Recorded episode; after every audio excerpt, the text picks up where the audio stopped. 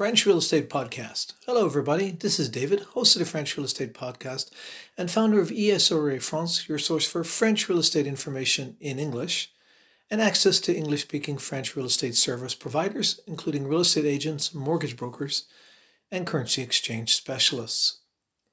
Today's short mini podcast is to remind you of the unusual nature of the French property listing system. Perhaps in the country that you live in at this moment in time, you have great access to the information about all the properties on the market, or maybe at least a, a good selection of them. Well, in fact, France does not have a central or what they sometimes call a multiple listing system for properties for sale at this moment in time. And in fact, as you might have read about on esreafrance.com or in some of the e-guides that I've published, sellers rarely give an exclusive right to an agency to sell the property, or what they call in French uh, in France, a mandat exclusif.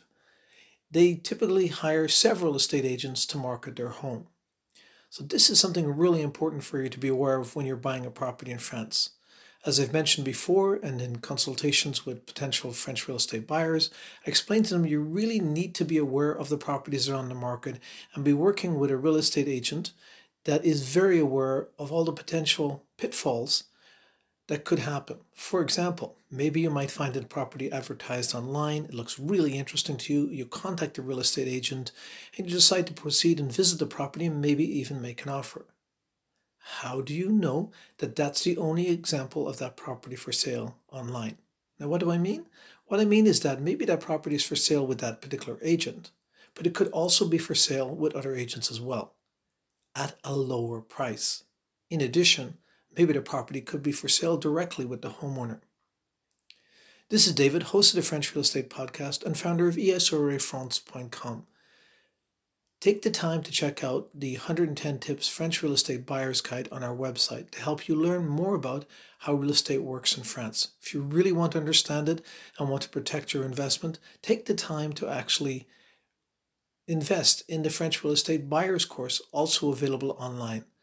It's a small investment for you to learn about how real estate works in France so that when you take the time to buy a property in France, you can avoid many of the pitfalls that, unfortunately, in my experience, many Anglophones, English speaking people, fall into because they haven't learned about the real estate process ahead of time. This is the French Real Estate Podcast. Please subscribe wherever you found it and look forward to sharing with you more soon. Oh, by the way, check out our ebook at esreafrance.com. That's the free ebook, Mistakes to Avoid When You're Buying Real Estate in France. There's a link below the podcast to help you access that. Bye for now.